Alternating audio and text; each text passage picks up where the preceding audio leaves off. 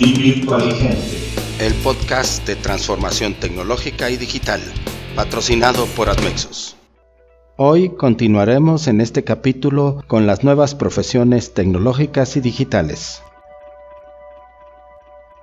Nos enfocaremos a las profesiones dedicadas a la programación con el uso de diferentes lenguajes de programación, así como ciencia de datos e inteligencia artificial. Desde hace varios años existe una gran cantidad de lenguajes de programación que van desde el básico o lenguaje Visual Basic, el C++, el C, el C Sharp, Java, JavaScript, HTML y otra serie de programas que nos ayudan en forma integrada a poder llevar la programación de cualquier dispositivo que queramos programar. Asimismo, este tipo de programación se puede utilizar como se le llama comúnmente front-end, back-end y uno nuevo que estamos desarrollando que es Back Square Sense.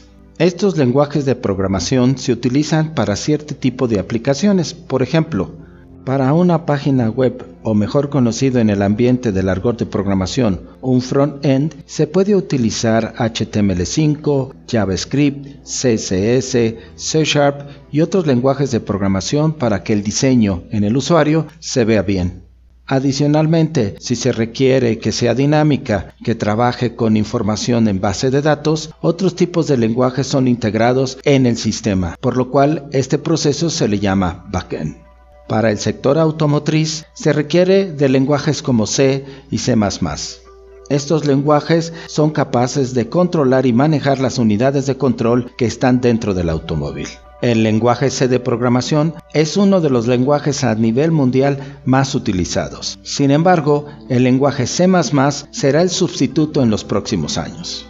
Pero la verdadera esencia de estas nuevas profesiones no solo es conocer los comandos y las líneas de programación, sino saber conocer cómo funcionan los registros, las memorias y el microprocesador. Es decir, se puede hacer un proceso de líneas de programación muy bueno, sin embargo, si no se sabe el conocimiento de manejo de la memoria RAM, podremos tener programas muy eficientes, pero con una respuesta lenta en el sistema de memoria. Por esto y otras cosas más, la recomendación es saber no solamente la programación, sino entender cómo funciona dentro del sistema de los microprocesadores. Finalmente, en el tema de ciberseguridad, no solamente se requiere conocer bien a detalle los lenguajes de programación, sino también en el tema de la industria, en la industria de ciberseguridad, la integración de todos los sistemas industriales.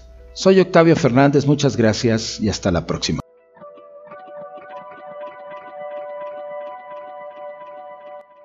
Esto fue Divirtualigente. Conceptos divirtualigentes. La tecnología es el fruto de la humanidad. Innovate. Para conocer más sobre Industria 4.0, visita admexos.com. Esta fue una producción de Virtualigente Media, México.